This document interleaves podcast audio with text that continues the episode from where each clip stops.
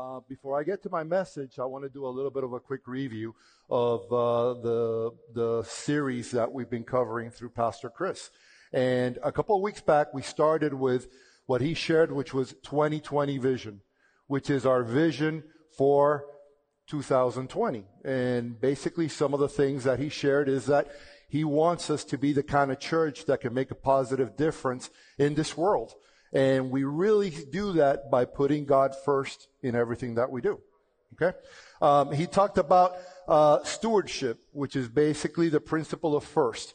It means, uh, definition of stewardship is utilizing and managing all the resources that God provides for the glory of God and for the betterment of His creation. AKA, we take care of each other, how we take care of each other, and everything else that God made for us. That's really what it's all about. But before we can do that as a church, we really have to learn how to do that as individuals.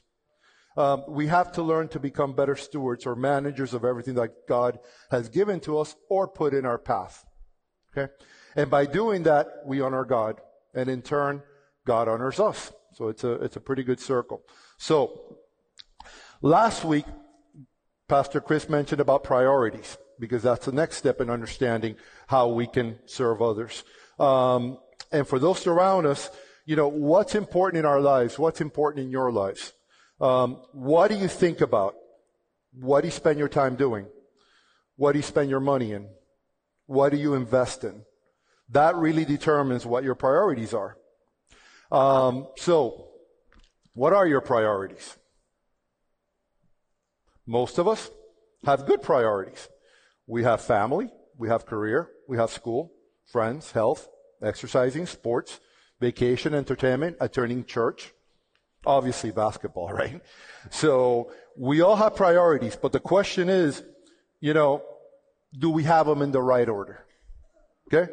Most people don't have bad priorities. Some people do, but most don't. But do we have the priorities in the right order? So, what I want you to think about is, you know, think about your priorities and think about what is your priority. And in reality, you know, most of you might say, and it would sound pretty good, that, you know, my priority is God. That sounds really good. Sounds really simple. But your actions are what really show what your priorities are. Okay? Um, there's a Bible verse that I want to share, which is Matthew 6:33, which is, "But seek first His kingdom and His righteousness, and all these things will be added unto you." In other words, if you first seek God and His kingdom and all the things that He wants you to seek and do, all the other things that you want will be added onto you. So that's the number one priority. Seeking God, putting Him first. So that's really what we must do. Now ask yourself, what is the top of your priority? You know, once you're gone, you know, people are not going to remember all the stuff you had. People are not going to remember, you know, the job you had, the car you drove, the vacations you took. You know, they're going to remember how you impacted other people. They're going to remember the causes that you lived for. And actually, I say live for because you, you show it in your life. You show it about what you do. And you really know that when things get bad, how you react to those things. When, when you're going through a tough time, if all of a sudden you drop everything and you start doing some other things, then all of a sudden, you know, that really wasn't your priority. That was just convenient when everything was good. That's kind of what I'm doing. But when things get bad, that's really when you know what your priorities are in life. Um, so again, that's pretty much what we talked about the last couple of weeks through Pastor Chris, which is what legacy are you leaving behind? He mentioned the example of Michael Jordan. He is the best basketball player in the history of mankind, in our opinion, obviously.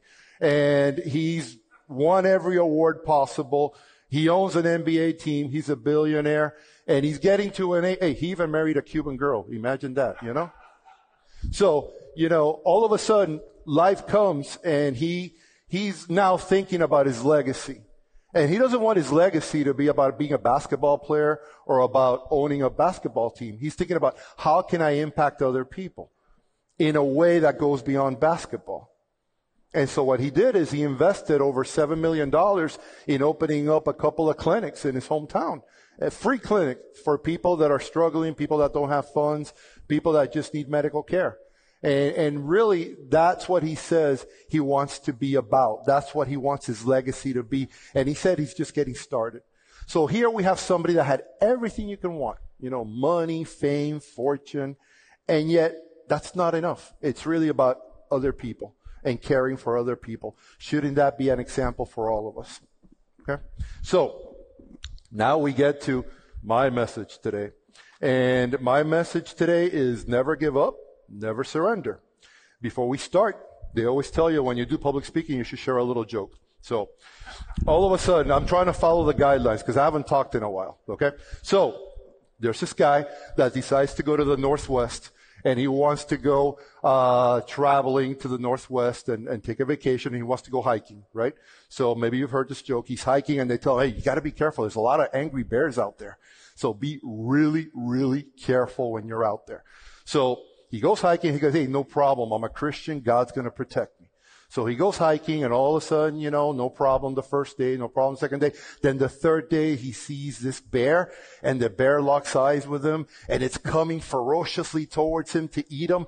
And all of a sudden, he's such a great Christian, such a man of faith. He put, he just looks up to God and God, God, please, you know, convert this bear into a Christian. And all of a sudden, the bear freezes in his tracks. And he goes, ah, God, I knew it, I knew it. And all of a sudden that bear puts his paws together and goes, God, thank you for this food I'm about to eat. so, moral of my story is that's kind of how my year's been, okay? Bad things happen to good people, even when you have good intentions, all right? And that's kind of been uh, the thing for me. So, let me share it with you. More than anything, usually when I've gotten up here and, and talked in the past and stuff like that, I, um, I get some vi- cool videos and things. And today it's really just going to be me talking from the heart. Okay. I want you all to, uh, well, I want to share my testimony because I think it really aligns with um, with what Pastor Chris has been talking about about having 2020 vision, and hopefully it can help one of you, some of you. That would be just great. Um, most of you that know me really don't know me, okay? I've had a little bit of a challenging life. Um, when I was born, um, and they, you know, in the hospital, they put you in the little baby nursery. There was a sickness that other kids got, and I think it was four or five babies died right then and there, and I picked it up.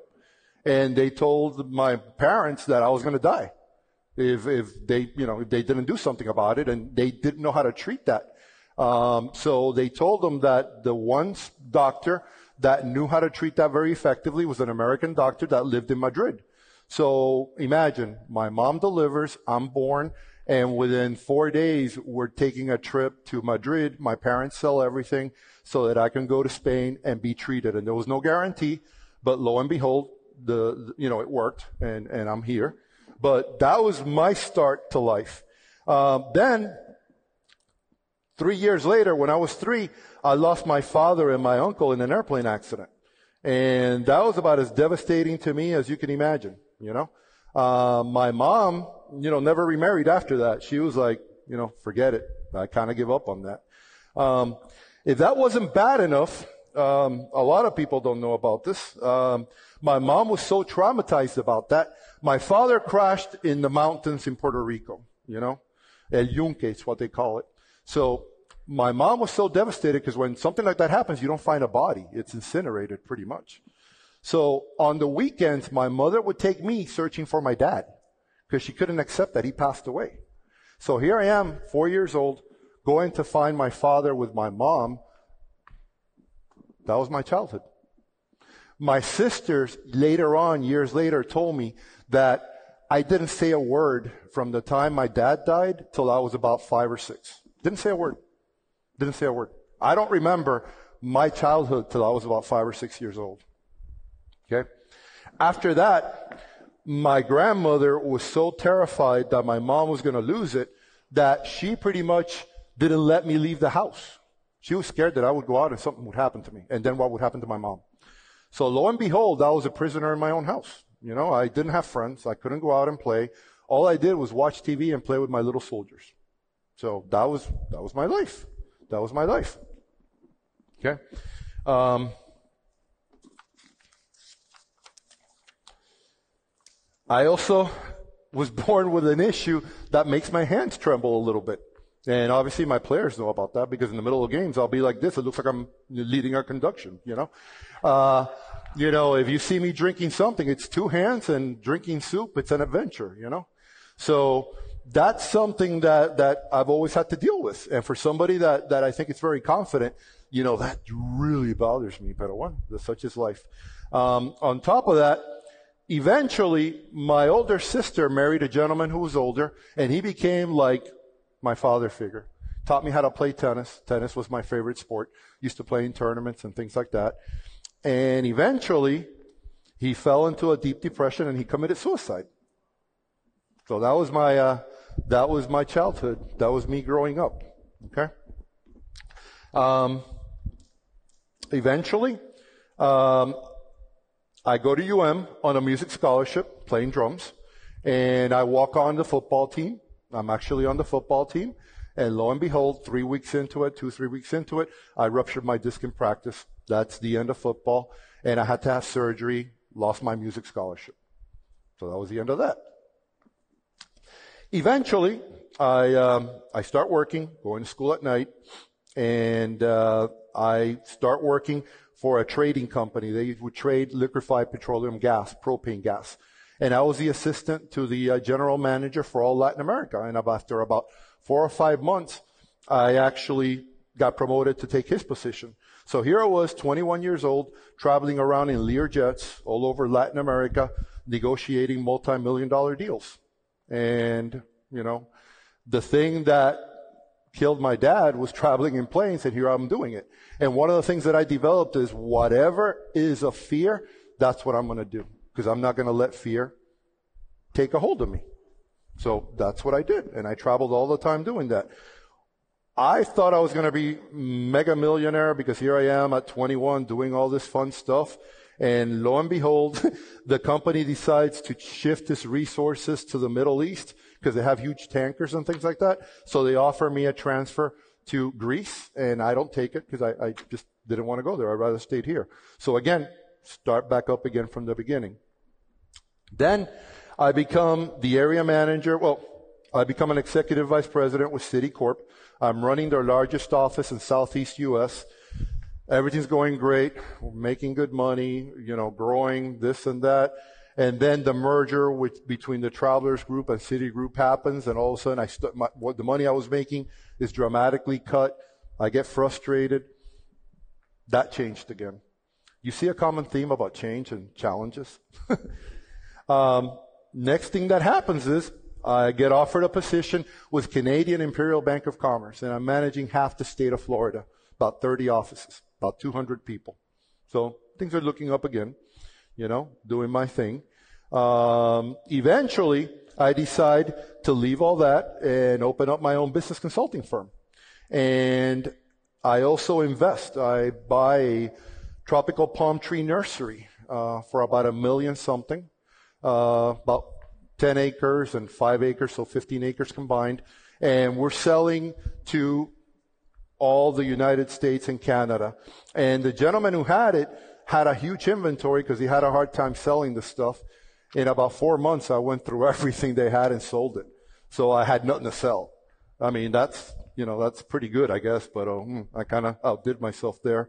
And then when I think everything's looking up, Hurricane Katrina, before hitting New Orleans, passes by here. And it passes by my nursery, of all things, and it spurred uh, tornadoes. So my nursery destroyed totally destroyed. Okay? So, within a span of six months, I pretty much lose everything I had, went through a divorce, and, and here we are again, you know? Um, but then something happened when I went through all that. I started doing what Pastor Chris has been telling all of us to do, which is to put God first. Put God first. I accepted Christ when I was in seventh grade at Dade Christian School and it's the best thing I did. And, and Christ talks to us through our passions. And through me, it was basketball. Whenever I would play basketball or I was in the team, whether it was good stuff that was happening to me or bad stuff that was happening to me, I felt a connection to God that I didn't feel through any other thing. And that really helped me.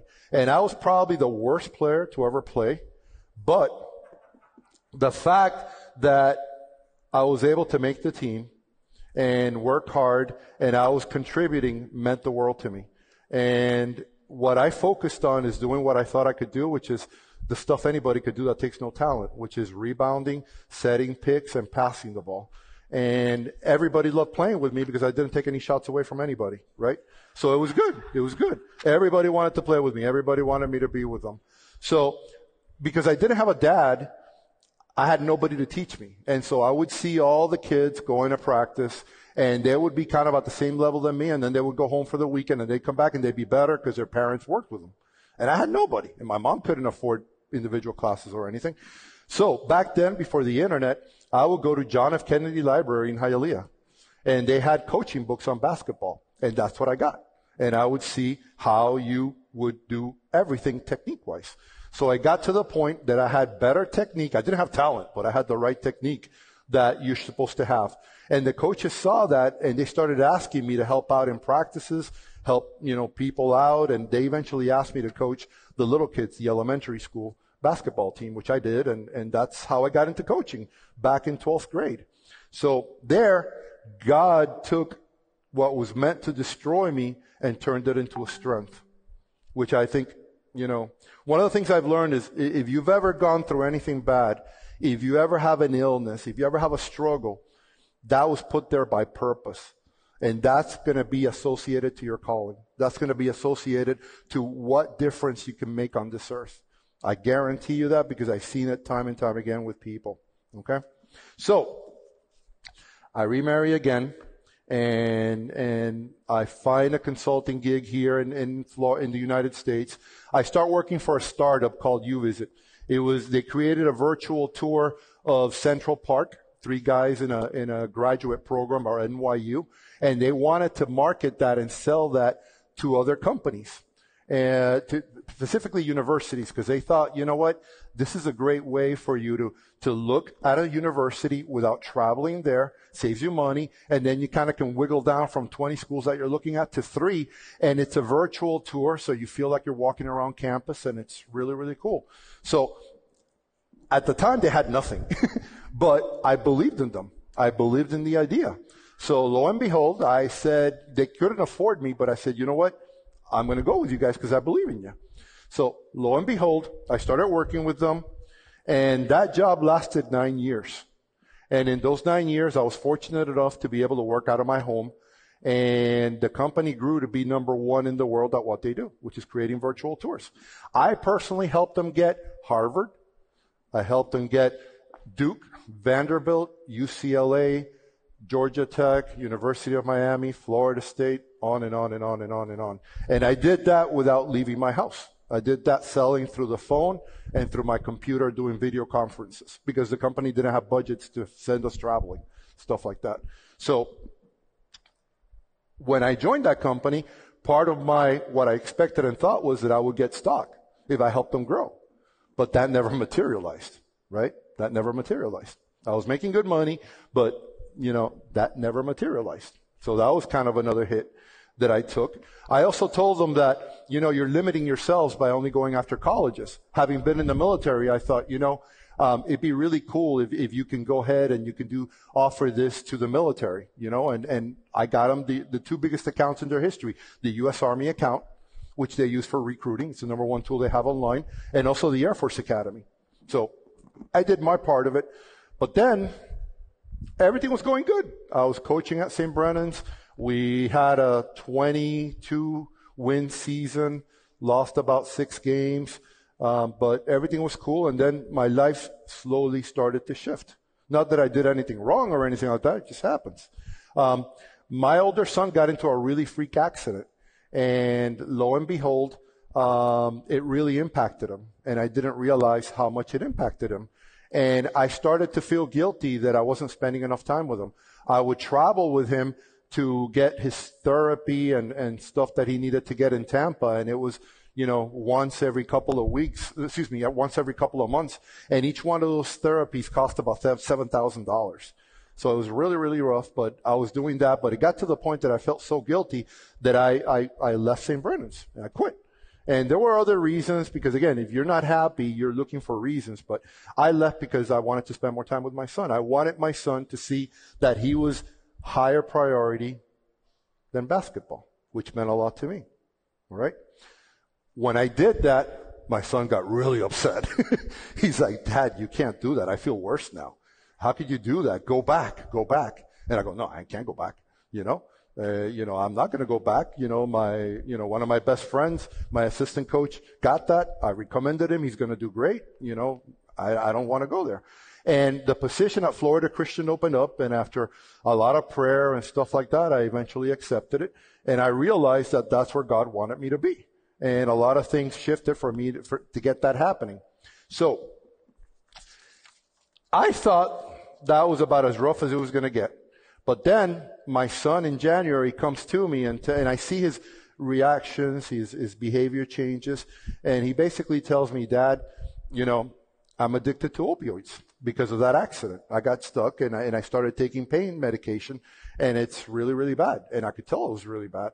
So obviously I did what any father would do. I basically told him, son, let's go and let's get you into a treatment program.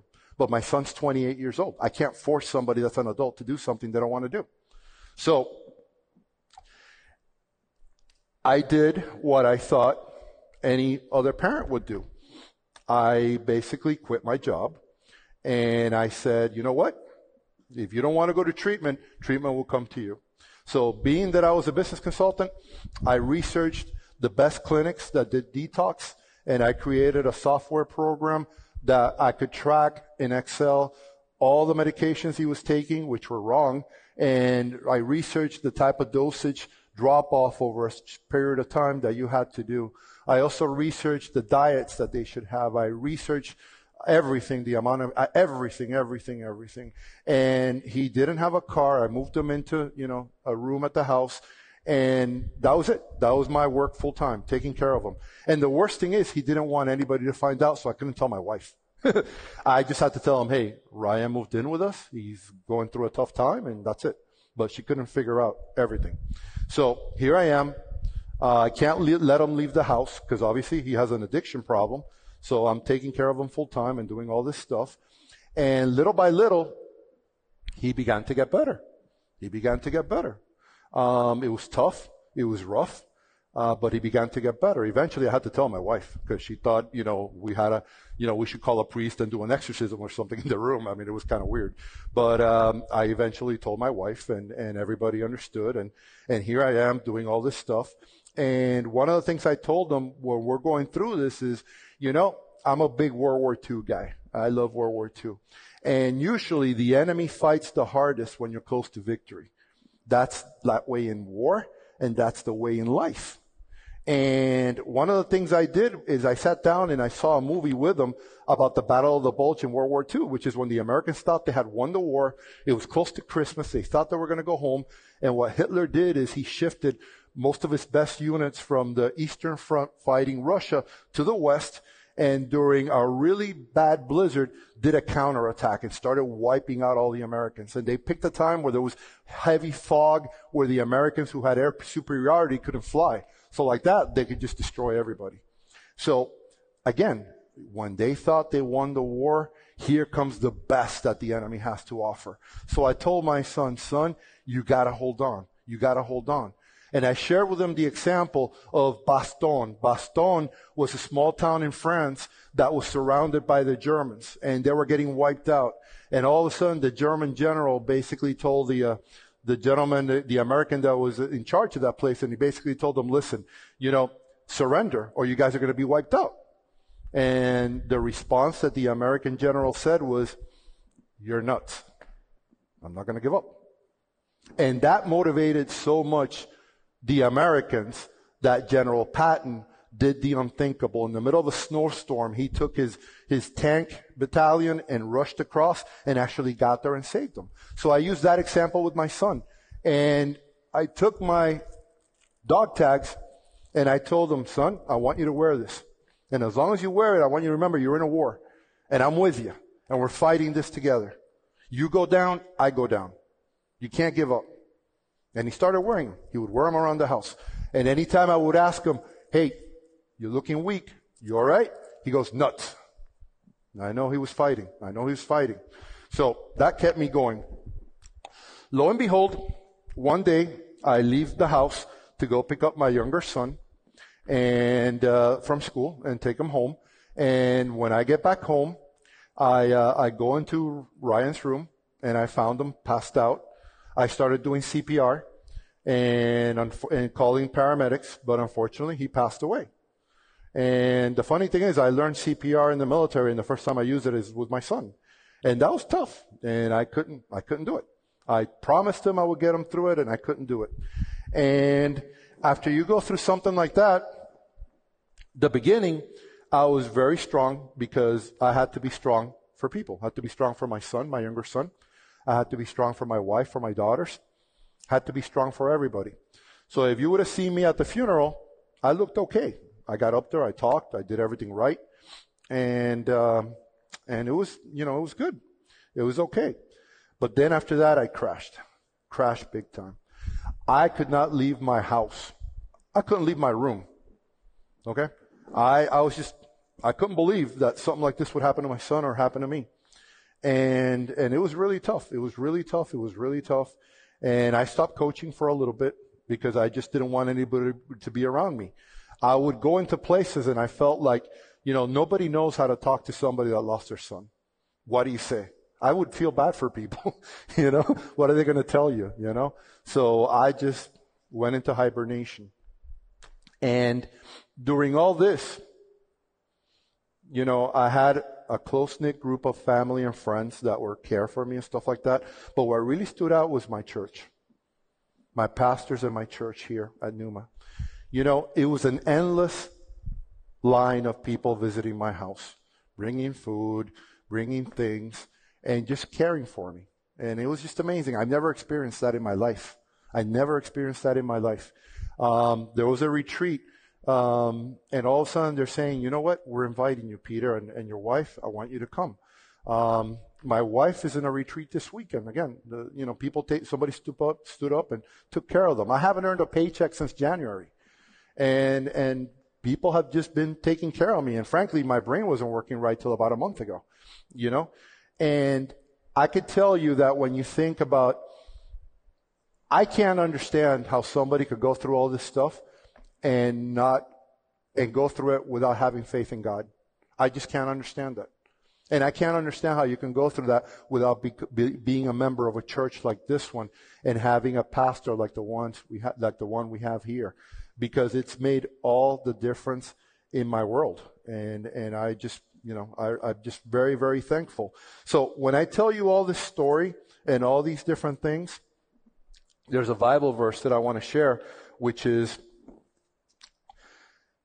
Matthew 5:45 which is that so that you may be sons of your father who is in heaven for he causes the sun to rise on the evil and the good and sends the rain on the righteous and the unrighteous. In other words, just because you're good, just because you're a Christian doesn't mean that bad things won't happen to you. Bad things happen to all of us. Doesn't mean you're a bad person. It doesn't mean you're unlucky. When it rains, everybody gets wet. That's outdoors, you know, and when there's good weather, everybody enjoys it. And that's kind of what happened to me. And the one thing that throughout all this experience with my son and things like that, I am so thankful to God because I started going to a a um, a grieving parents group. Talk about a fun group. yeah. Parties there are great, you know. Uh, can't wait. Uh, so go there and, and here I am going to hopefully, you know, feel better. And I show up in there and there's people there that, that, you know, you had parents there that lost their kids 15 years ago. And, and they're still going to those meetings. And you had, and I started listening to their stories and, you know, most of them were kids that committed suicide or kids that they took off on their cars and never got home. They got into a car crash or something like that. And you know what? I walked out of there thanking God because God gave me the opportunity to spend my last several months with my son taking care of him. That's a blessing. I get, my son got to see the best of me. You know, he saw me divorcing. He saw me at a time in my life when I wasn't the best guy. But man, God made it so that he could see the best of me. He saw what my priority was. He saw the impact that this church had on me. He saw the impact that, that, that all of you here had on me. And that made a world of difference in his life. And you know what? Made a world of difference in my life. Because most parents don't get that chance. So when you see somebody here, I want you to know I consider myself the luckiest guy alive. I really do. Because I have God, that is my priority. I have a great church, and I got people that care about me. And that's all you can hope. That's all you can hope. So you're going to go through tough times in your life. Man, if you're not a member of a church, this is a great one. You know, call me. I don't care who you are. I don't care if you know me or not. I'm here for you to help you in anything and everything that I can. One more thing that I want to share before I finish is that the most amazing thing happened in the middle of all this, which is one time I tried to get my son to go to a hospital to be Baker acted. Baker acted is that when you force them to take them and keep them there. And lo and behold, I took them to, uh, I won't say the hospital's name so they don't get in trouble, but I took them there and they basically tell me, you know what? He's not bad enough. He's not bad enough. So, you know, at the end of the day, they're not going to keep him. But something happened while I was there. There in the waiting room, there was this guy who was out of his mind. Okay, because it, was for people with drug problems. And this guy was out of his mind. He looked like he was 30s. He was in shorts, uh, a basketball t-shirt. He had a plastic empty cup. And he looked like he hadn't bathed in weeks. And he was just acting crazy. He was saying that he wanted to be the next president of the United States. And he also said he wanted to combine Venezuela and Colombia and call it Cozuela, a new country. And he was going to be the president there. So my son is looking at him terrified. I'm looking at him terrified. My son's fiance was there next to him and she's looking at him terrified. And in the middle of all this, everybody else that's sitting there, they're all scared looking at him. And this guy gets up, gets right in front of my son's face. And I'm like, oh boy, it's go time. And uh, he basically says, is that guy your dad? Pointing at me. And my son goes, yeah. And he looks at him, he looks at me and he goes, you are so lucky to have your father here because I don't have my dad here. You don't know the impact that I made in my son. All of a sudden, I started asking him about his father and, and his mom, and he tells me, listen, my parents are in, in Ohio and they don't want anything with me. They just gave up on me and I'm here. And, and I basically told them, listen, uh, I'm sorry about that, but, but, you know, before you leave, cause he just got his medications and he was about to leave. And I go, do you mind if I pray for you? Mind you, this whole place was filled with people. So I ask him to, to sit next to me and I put my arm around him and I grab his hands and I start praying for him. And his name was Colin and I go, Colin, you know, I know what's happened to you. I know it's tough, but I want you to know your real dad's in heaven and, and he's there for you and and you're going to get better. All this stuff is going to turn to be your strength. I could see you're going to be helping people. You're going to help change people's lives. You're going to be doing good. And that kid starts crying. That's crying. He tells me, I can't remember the last time somebody prayed for me. And he's crying, he's bawling, and I think everybody in that waiting room is bawling. And and when we finish, he gives me a hug. And and I just asked him, listen, give me your phone number, your cell phone, so I could just, you know, follow up with you, see how you're doing. And he said, yeah. And that was it. And after all that, my son looks at me. He goes, Dad, you're a great guy, but you're crazy. And I go, now you figure that out? So we go back home. Happens to be the next day, Good Friday, and we were going to be having services here. So all of a sudden I say, oh, let me check up on Colin. So I call him up on the cell phone. He tells me, "Oh, Coach Peter, oh, Pastor Peter." He was calling me Pastor Peter because he thought I was a pastor, and I'm like, "I'm not a pastor." So he tells me, "Pastor Peter, um, I got kicked out of where I was staying at. I don't know what to do. I'm here." Blah blah blah blah blah blah. And I go, "Listen, don't worry about it. I'm gonna go pick you up." And I'm thinking I'm gonna take him to Camillus House. And if you get there before 4:30, you can spend the night there, and they'll feed you. And so I go pick him up, and as we're driving over there, he starts telling me, Pastor Pete, I'm not a pastor, but I'm. Um, I can't believe this is happening to me because I got a $10,000 check on me. And, and, and I'm like, you got a $10,000 check on you. I think he's crazy. Obviously, the president of Cazuela wouldn't, wouldn't be doing this. So I tell him, because I used to be a banker, let me see your check. So he takes out the check and it looks like a check from Charles Schwab, $10,000. And I'm like, okay, let's call the bank. So we call the bank and they knew him. and all of a sudden he starts telling me that he was a millionaire and in a span of, of a couple days, he lost everything. And that triggered him getting into drugs and alcohol and the whole ball of wax. And that's why his family gave up on him. And I'm like, well, being a former banker, I don't want you to get access to this cash because you're going to buy it in drugs. So I, eh, eh, you know, I basically took him to the bank and I basically told him to put a hold on it. And I was going to get a hold of their family so that they could get a court order to manage his funds so that he couldn't get worse. So in the middle of that, I tell him, let's have lunch. And we're talking, and he's telling me all these stories and stuff like that. And during that lunch, I actually convinced him to go to a hospital. And I took him to a hospital, Kendall Regional, and I was able to get him Baker acted. And to make a long story short, he got out of there. He got, you know, he seemed better. He got access to his money. The family said, you know, let him have the money, you know, whatever. If he hits rock bottom, whatever. So but at least I felt I did my thing and my son got to see that. And I thought that was it. After every once in a while I would check on him.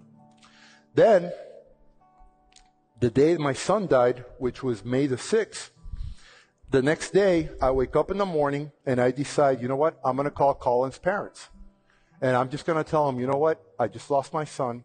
Whatever you do, don't give up on your boy. You know? Come get him. Call him. Bring him. You don't want that guilt. At least I did everything I could. You don't want to live with that if something happens to him. So I left that voicemail and nobody called me back. An hour, two hours, three hours, four hours. All of a sudden, later that day, my phone rings and it's Colin. And when I pick it up, he's crying. And I'm like, oh boy, I got to go pick him up again. I'm really not up to it now. But uh, he tells me, uh, Pastor Pete. And I'm like, Pastor Pete, um, I heard that Ryan passed away. I can't believe it. He was so much better than I was. You're such a good person. I can't believe it. I can't believe it. And I'm like, yeah, you know, I, I can't believe it either. But, you know, and I asked him, how are you doing? And he goes, Pastor Pete, after you talked to my family and you talked to me, my family came and got me. And they brought me to Ohio. And I'm here with them and I started a detox program and I'm doing so much better. You saved my life. Now, it rains on everybody and the sun shines on everybody. I can't figure out why God decided to let me impact Colin in such a wonderful way and for him to live. And I can't figure out why he took my son. But me thinking it's because if I already, if I've only been missing my son for like five or six months and I miss him terribly, I can imagine how much his heavenly father misses him not having had him for 29 years. And now he has him again. And I'll have him again. So I share all this because this is what life's about. It's this is when you're tested. And and your actions speak about what your priorities are in life. So what is the legacy that I want for me? It's not about money. My legacy, they're sitting right there. Those girls right there. My son. That's my legacy. The people that I can positively impact. I may not be the greatest coach in the world. Who am I kidding? I am. No. Uh, but if I could take life lessons and all the mistakes I've made and impact somebody positively, and they can impact their kids and their friends and stuff like that, then you know what? I got a good legacy.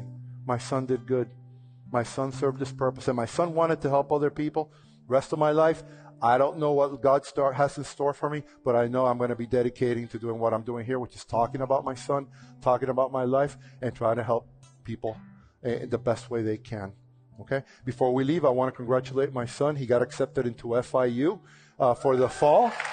Uh, he's had the toughest time. He not only had to deal with the passing of his brother, but he was a starting, you know, a starting, you know, football player at St. Brendan's.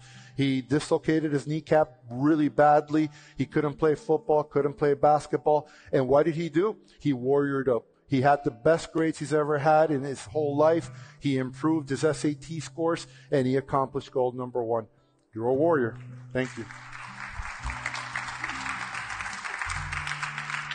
Uh, folks, it's all about your legacy, It's not about the money.